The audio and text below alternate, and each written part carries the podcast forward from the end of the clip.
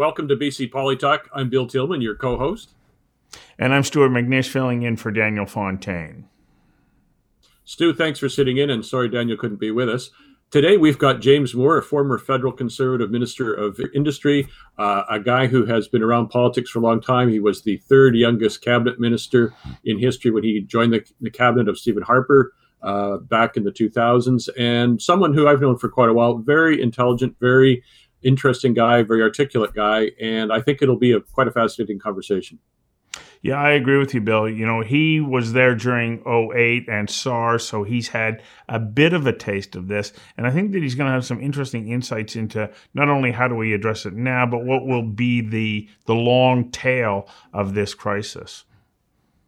Yeah, that's right. And of course, there's uh, almost no precedents short of the 1918 Spanish influenza, but certainly the, the financial meltdown in 2008, the, the, Great Depression are the only two other ones we can think of.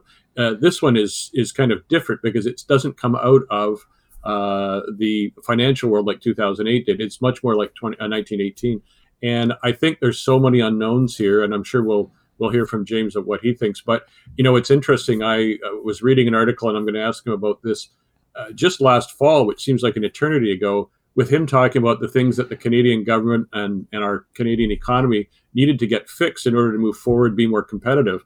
And now we've just been set back on our keisters uh, by by COVID nineteen so far that it's almost like uh, a fantasy story that, uh, as opposed to some concrete suggestions. So I want to ask him what he thinks needs to be done to get this economy going again, dis- despite all these problems. Well, I think you're right, Bill. He does have a really good take on uh, the you know the economic relationships within Canada, but also between Canada and the United States, Canada and China. Uh, and I'd be interested to hear what he has to say about that.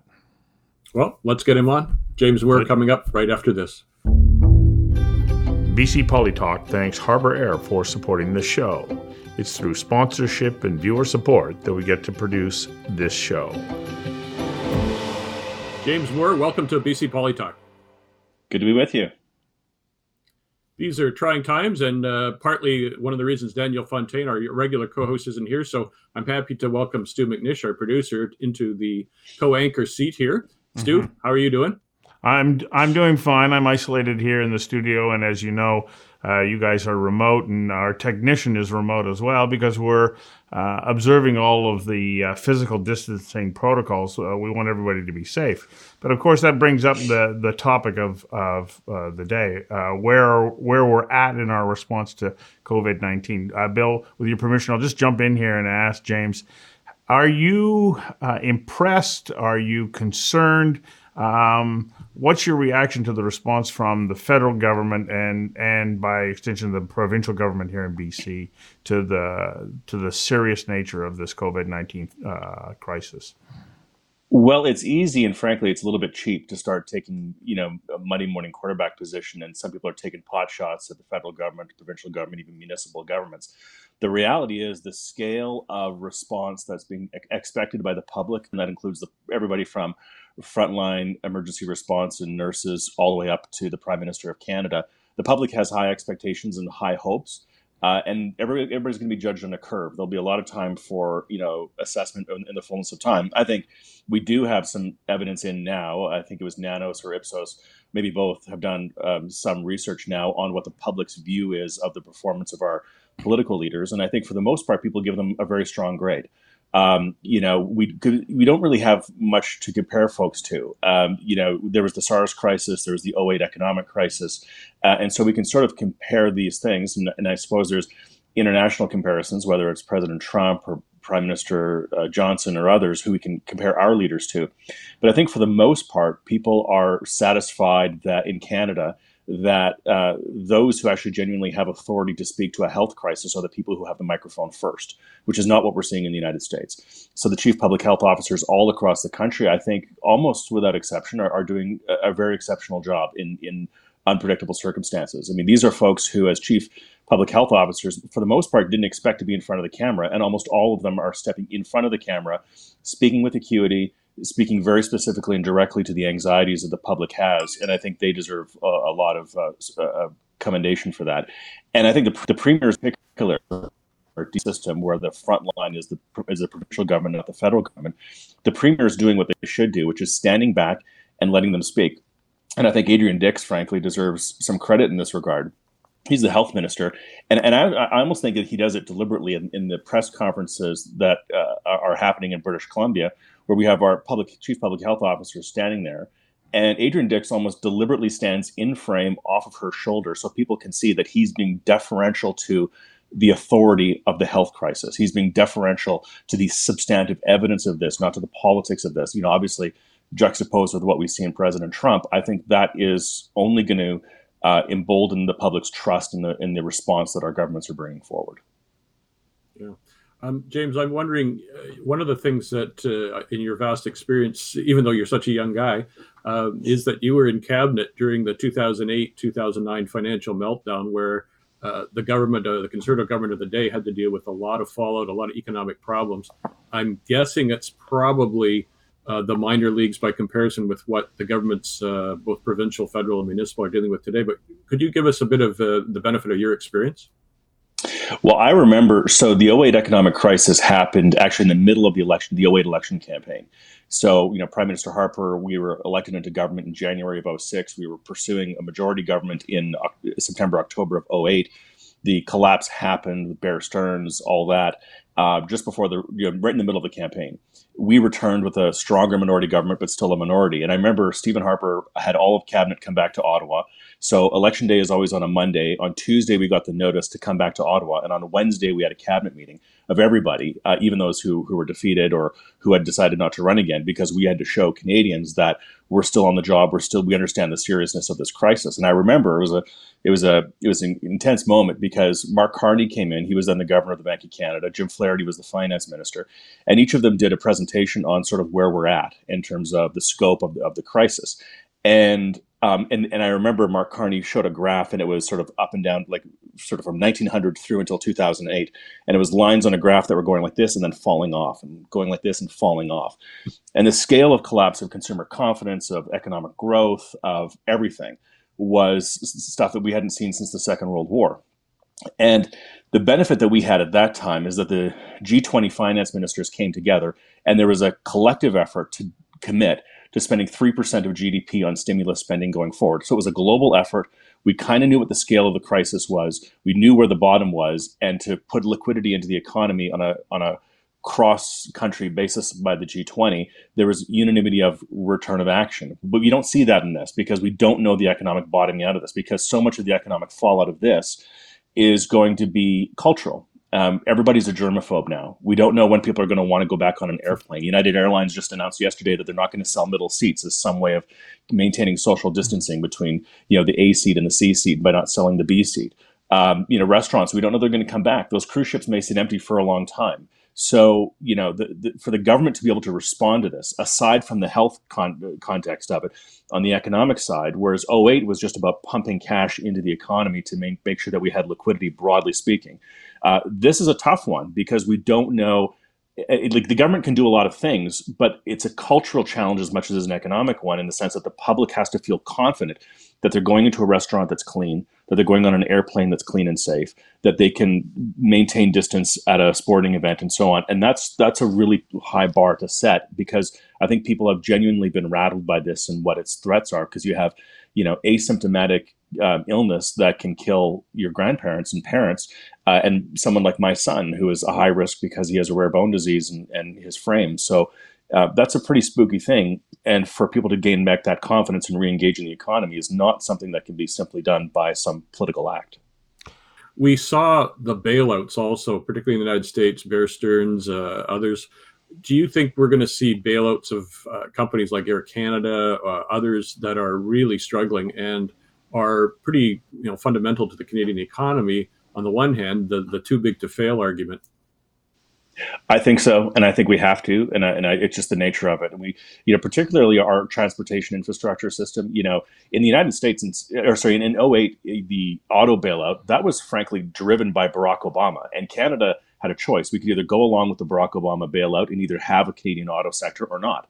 Is we now know because of GM has left Oshawa because because uh, uh, others have diminished their footprint, even Ford, which didn't receive bailout money. The auto sector, the truth be told, um, I, I, was chair of the Canadian Automotive Partnership Council, which is a collective of everybody in the auto sector.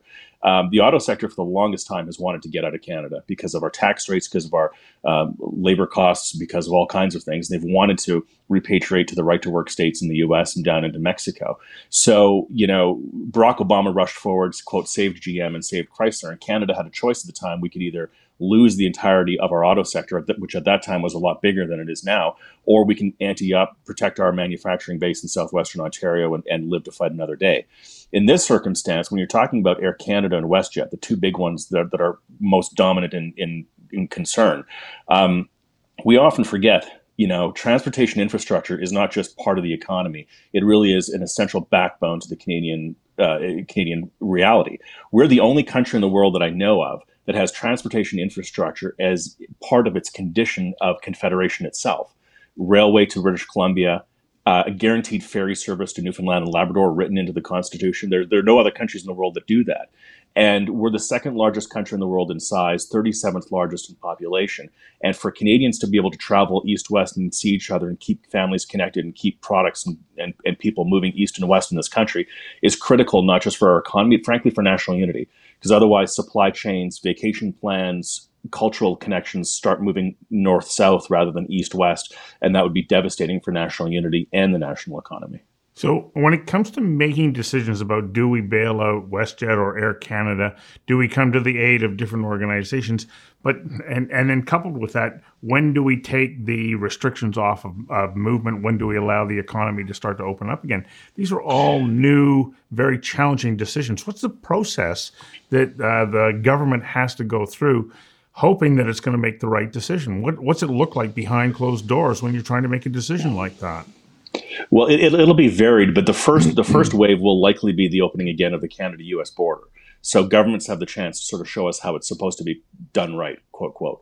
Um, you know, and that's supposed to happen in the next 10 days. We'll see if that gets extended a little bit. Um, but then after that, going forward, for businesses to open, I think one of the things that, that the governments need to do, and I think the province of British Columbia is doing, is saying to the industry associations, for example, uh, in, in, the restaurant industry, is to say, you know, it, it's not for us as a government to assess what is in the best interest of your firms, because you guys are very are, are all varied, but it is our our assessment that in order for the economy to move forward, the public has to have confidence after a month of isolation to come out of their caves, to come out of their homes, to, to re engage back into the Canadian economy.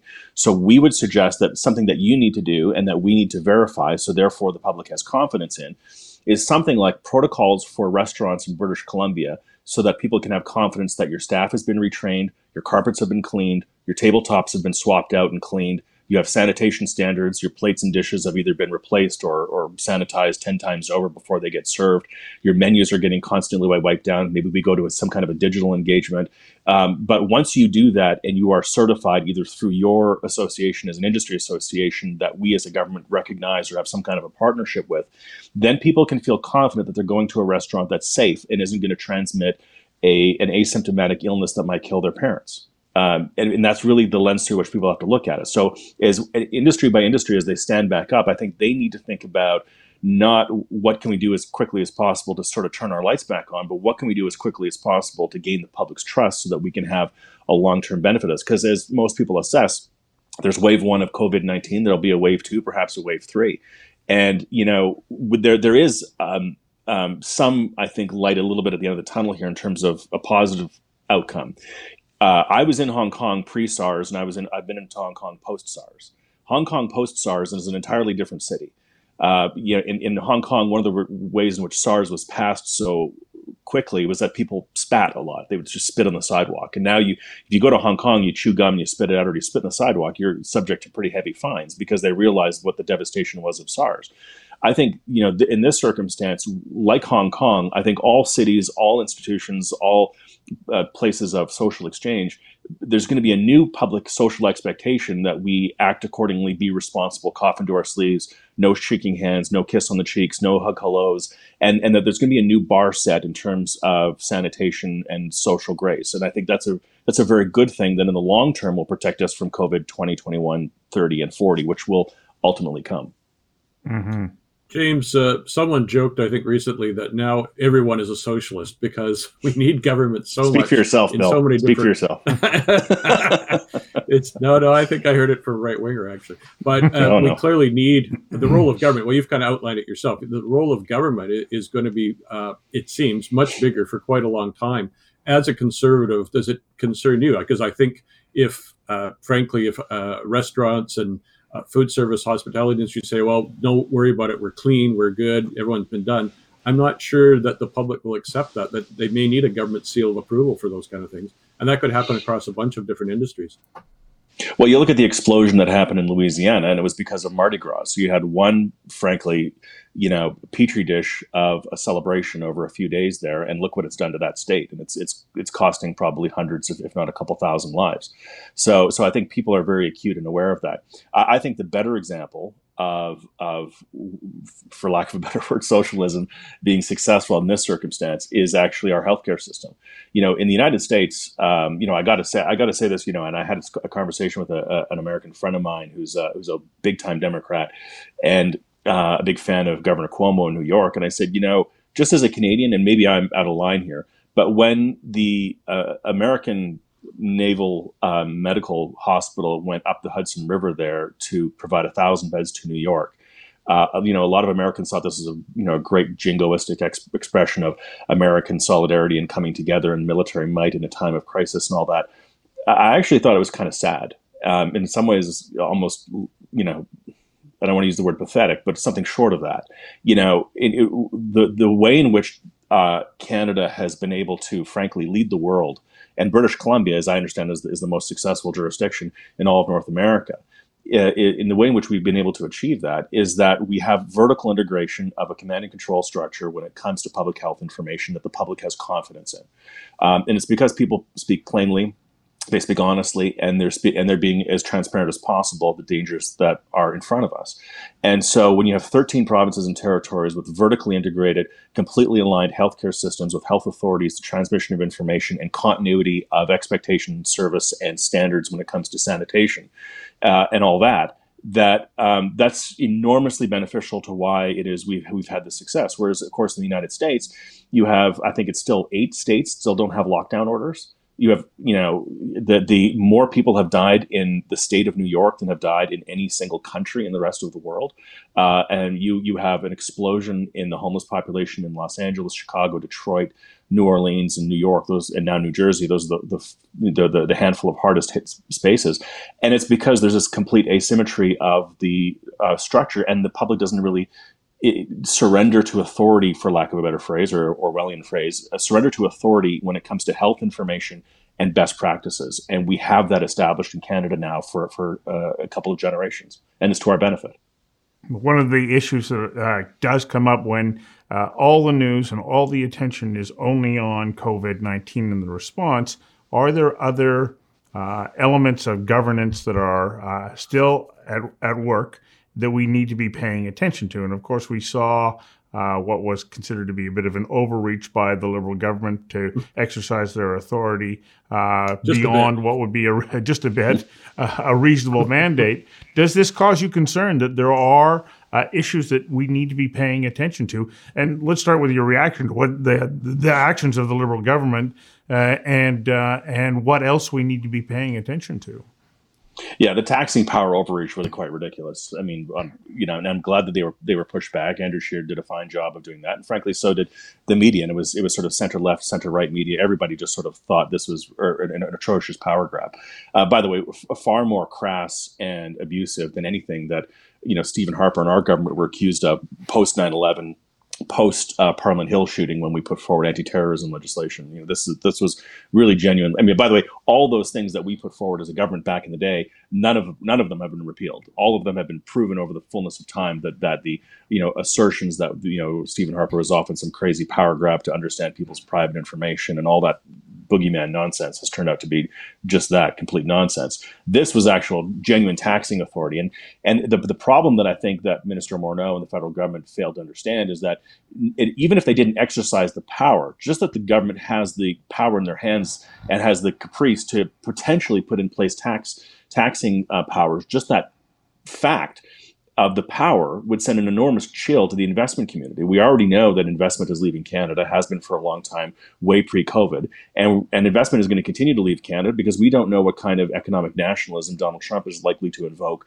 in the run up to the November campaign, where he's going to try to repatriate even more capital to the United States. Larry Kudlow was, was, was on um, Fox Business today talking about uh, paying the moving costs for companies that who have, who have been a, uh, outside of the United States, literally paying the moving costs for them to come and repatriate themselves back into the mm-hmm. United States. So the United States is going to dramatically and aggressively pursue capital formation back into the United States. And we in Canada are, a, aren't doing that at all. B, there's nothing really, frankly, to repatriate. And then C, we were going to put um, discretionary random taxing powers into the hands of Bill Morneau, uh, which would ultimately, you know, be an insane spook to anybody who was thinking of even potentially investing in Canada. So uh, I think it was it was a real um, a real mistake, and, and, I'm glad that they backed down. James, uh, it seems like a, a lifetime ago, but you wrote an article in the fall uh, arguing that Canada needed to do a number of things to improve its economy in the longer term. There were a lot of deficiencies. Uh, now it kind of looks like uh, wishful thinking or, or science fiction almost. But what do you think in the longer term we need to do? Well, I mean, you know, we it, it, it's hard to know that the scale of investment that's going to be needed because it, it's hard needed to get out of this and to reboot the economy. It's it's hard to it's hard to mitigate what we can't yet quite measure. Um, but it, it's pretty clear that the United States is going to beat us to the starting blocks in terms of trying to push things forward, and they might be precipitating a wave two of COVID. We'll see over time. But Canada certainly needs to stand up and become far more competitive than we have been in the past. And I would hope that uh, this government, which quite frankly seems to have run out of steam on a lot of fronts, particularly on the economic side. Uh, I would hope they would bring in a, a, council of people of with substantive ideas for economic competitiveness and put them put them to work to come up with creative ideas because it's no longer you know the a, a left right you know free market free enterprise on one side Keynesian on the other like it, it's not like that anymore. Donald Trump is not a mm-hmm. conservative. He's not a free marketeer. Um, he's a bombastic populist, uh, and he will do anything from in, you know declare Canada a national security threat on aluminum and steel in order to bolster his support in Pennsylvania because it's a swing state. Like we, we are we are dealing with a dynamic here of our of our largest economic competitors uh, who will do things that are not to the left, that are not to the right. So I think the prime minister would be wise to bring in some economic realists so that Canada can compete effectively in retaining capital in Canada and also ensure that we are um, properly protecting Canada from random um, threats to our supply chain. And I and I certainly hope that the threat, uh, like the 3M threat that happened last week uh, on on the the masks, I think that should be a bit of a wake up call for Canada in terms of securing our supply chain and securing domestic capacity on a lot of things, from medical equipment to food, so that we can ensure that we are not threatened by uh, random acts of uh, irrational cruelty from the president of the United States.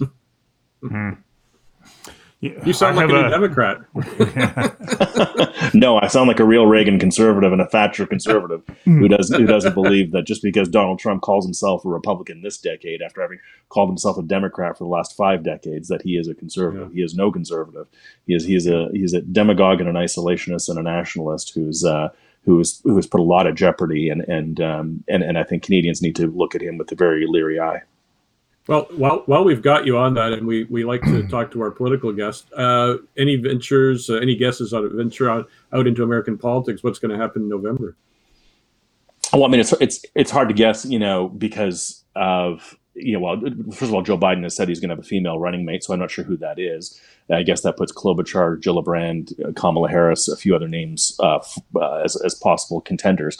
Um, look, we'll see. Um, I think the public is still making up its mind. I saw numbers the other day that showed Joe Biden up by nine points. But the problem with even polls that are that are out there now is that, frankly, very few people are even thinking about politics. They don't really care. It's just it, it's almost kind of reminiscent of and, and I th- actually think that if Donald Trump is wise, he will go in this direction, which is to sort of treat 2020 like George W. Bush did 2004, which was at least I have a plan. I'm tough. I'm lucid. I'm aggressive. I'm doing everything that I can. And we're going to hold China accountable. We're going to get America back and working again and all that, versus sort of a, a, a stammering Joe Biden who seems to be way past his prime And if anybody points to him and says, well, you know, there are 100,000 deaths, or, you know, we'll see what the scale of deaths is now, he'll, of course, blame China. So it wasn't me, it was China. It wasn't me, it was China. So I think we're going to see the most aggressive anti China campaign that we've ever seen before in the United States. And Donald Trump thumping his chest like a, an incredible tough guy relative to sort of the diminutive Joe Biden, who doesn't really seem like he's up to the to the fight at least right now my hope is that Joe Biden does find uh, hmm. his messaging in the new context, which is the public is fearful of their jobs, they're feel fearful of their health, and anytime you go through a trauma like this, where people have to stay home for a month because of something that they have no they had no hand in, they may have lost their jobs. You know, people put 25 years of their lives. Like people think that you lose your job, you're just going to get back your job. Well, if I put 20 years of my life and all my blood, sweat, and tears and all my life savings into starting a small business, and my restaurant goes under and doesn't come back, not because of any bad dis- business decision I made, not because of some sanitation failing that I had, not because of some horrible internal decision that I made, but because of things that are beyond my control, I don't just get my job back. My life is now ruined. My life is ruined, and I need someone to blame. And Donald Trump will say, You need to blame China. Joe Biden will say, You need to blame Donald Trump we'll see which argument carries the day. So, if this dispute with China escalates uh, beyond where it has been, are we in Canada uh, going to benefit or get hurt by it? We, you know, we've been hurt already. Uh, what's going to be the relationship uh, for us with both of our uh, major trading partners? Uh, well, you, are right to say both of our major trading partners. The United States is number one, China is number two. Uh, but the United States is still by far the biggest fish. I'm on the board of the Canada China Business Council because I, I just believe the fact that China is going to continue to grow and be a continuing dominant player in the world. And if Canada isn't engaged in China and seeking business opportunities to create Canadian jobs by penetrating into the Chinese market, then then we're, we're missing the next generation of opportunities. But that said, still the potential benefits of China are still five and 10 and 15 years away uh, the real uh, benefits and the real consequences of not having an embedded, healthy, structured relationship with the United States that is rules based under the new NAFTA uh, and that are enforced by WTO rules. Uh, with independent judges from from political influence and, and panels and so on, that is a, a, that is the preeminent obligation for Canada. I, I know it's true that the government of Canada is trying to find ways to have sort of their come from away moment their Gander in Newfoundland and Labrador moment from 9 11, where Canada demonstrates that we are a good faith partner for the United States, that we are doing good things that are substantive and meaningful to help the United States get through this crisis.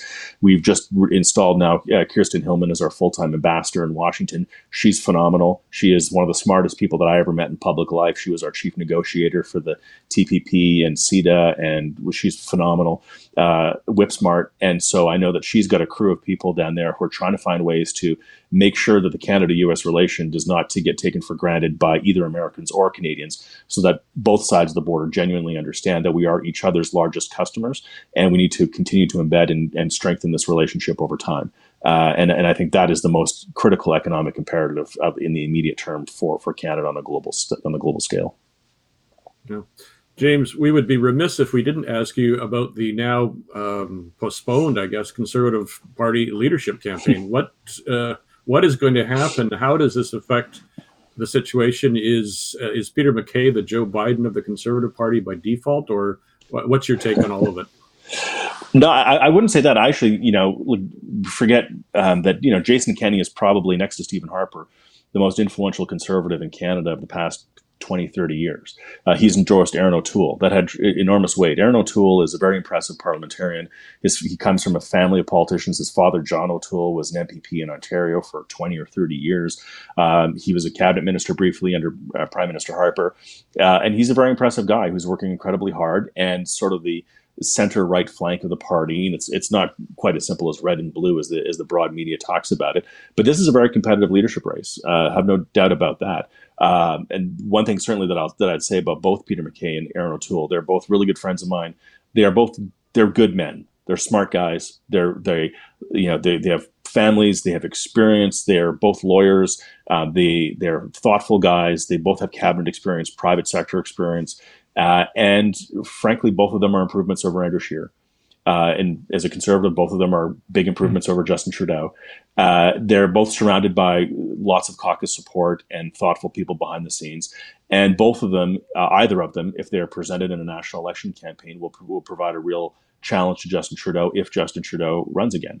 So uh, um, we'll see what happens in the, in the in the course of the race. And memberships are and the party are actually going down, not up, because the election just happened last year, and a lot of people who signed up to the party to support their friends who were running for nominations, those memberships have dropped off and the candidates can't really sign up new people because people have to pay with their own credit cards. So you have to actually get out there and get signatures, and everybody's quarantined in their homes. So it's actually really hard to handicap and guess who's up and who's down. But anybody, and certainly in the national media, who thinks that because Peter MacKay's been around longer and has higher profile, that he's he's a shoe in to win this, is fooling themselves. Um, the Conservative Party is is very different than the liberals. You know, liberals need to love their leaders. They need to believe in their leaders and have, have warm, fuzzy feelings about their leaders. Conservatives need to respect their leaders. That's the difference. And conservatives need to believe that their leaders are substantive and thoughtful and going in the right direction. And um, Erin O'Toole has led a campaign that speaks to that. Uh, Peter MacKay has a career behind him that speaks to that. His campaign has certainly gotten off to a rocky start, but it's a much more competitive campaign than one would think on the surface. Very interesting. Well, mm-hmm. James, uh, on behalf of Stu and, and also Daniel, who couldn't be here today, I really want to thank you for what's been a, a very interesting conversation on BC Polytalk. And uh, we hope to talk to you again in the next season. And uh, good luck with all your ventures and staying home. Thank you both. I wish you both uh, all the best. And to you. Thank you. BC Polytalk thanks Harbour Air for supporting the show. It's through sponsorship and viewer support that we get to produce this show. You know, Bill, that was a fascinating uh, conversation with James Moore. One of the things that really struck me is that he talked about what is the public reaction going to be to ending uh, really the shutdown around COVID 19. There's going to be a shift in culture. Are we going to have confidence that when we go out into public, uh, into the public, that we're not going to get sick again? Yeah, I, I think, and you know, I joked with him about sounding like a new Democrat or a socialist, but I don't think there's any way of getting around, despite his aversion to that term. I don't think there's any way of getting around the fact that government has just taken a gigantic leap into a much bigger role in our lives, and it's not going to stop anytime soon. In fact, it may get a lot bigger after this crisis is over in ways which we're not even sure of yet. We talked in the conversation with James about uh, the role of who ensures that everywhere you go is safe and, and healthy from airlines to restaurants to gyms uh, you name it. There's going to be a lot of questions a lot of people saying okay i could get i could live with getting cramped seats in an airline to, to fly down to palm springs or to mexico but i can't live with getting a fatal illness or potentially fatal illness or giving a fatal illness to my my parents when i get home. So these are huge questions for society and for government to deal with and i think it will be fascinating to see how uh, municipal governments, local governments, uh, the provincial government, the federal government all deal with this. Well, what was also interesting is uh, when he was talking about the level of cooperation amongst uh, different levels of government right now and across the aisle, you didn't see the the same kind of uh, you know, entrenchment of one philosophy over another. And I thought that he was incredibly generous in his uh, praise of uh, Health Minister here in BC, Adrian Dix. Um, he really pointed him out as somebody who has taken a leadership role, but also knew when to step aside and allow for the appropriate health authority. Uh, uh you know. Um, uh, Dr. Henry to to to take the uh, the the you know the microphone and to be able to share the appropriate information in a way that is going to be the most effective and and and you know and he, uh, he gave a real tip of the hat to uh, to Adrian. Uh, yeah, yeah, and I think it's good to see it. Of course, once you uh, leave partisan politics to some degree, I we're all partisan, I, I, guess, if we've been in those political roles before. But I think he was quite charitable to to Prime Minister Justin Trudeau as well. But the thing yes. that, but James got a little bit more political later, as I figured he would. And you know, we're looking at the United States and the battle between Trump and Joe Biden.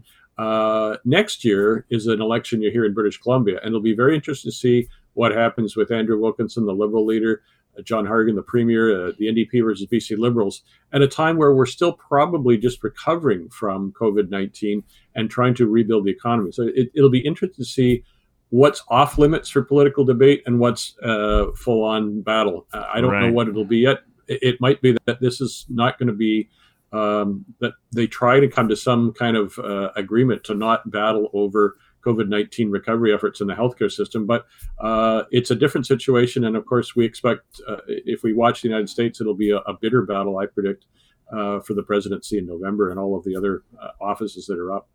Well, I think you're spot on there, Bill. I think that it'll be very interesting to see the way that we uh, venture back out into that political arena post this uh, healthcare crisis. It is a fascinating yeah, conversation. Yeah. Yeah, and you know, citizens are actually liking the cooperation. That's mm. generally the rule. Politicians love to be partisan and take shots at each other constantly, but the general public and voters personally think that they shouldn't be doing that as much. They, everyone can get certainly partisan in, in a political election campaign, but most people, if you survey them, they say we wish our politicians would behave better, they wouldn't be so rude to each other, and they wouldn't beat each other up all the time. So it'll be interesting if COVID nineteen has some kind of a beneficial effect on the very nature of politics in this country and in other countries. Yes, I, I, it will be interesting to see that, and I hope that it uh, that it uh, remains consistent because we want leadership. We don't necessarily want just grandstanding. That's right. Well, we want to thank James Moore once again for coming on. And uh, we want to remind you that we are filming remote during the COVID 19 pandemic, that we will be coming back again next week with another show. And please tune in and share. And remember, you can find everything at our website, bcpolytalk.ca. You can also chase us down on Spotify and iTunes for podcasts. You can find us on Vimeo. You can also follow us on Twitter and Facebook and find links there. You can go to YouTube and see the show.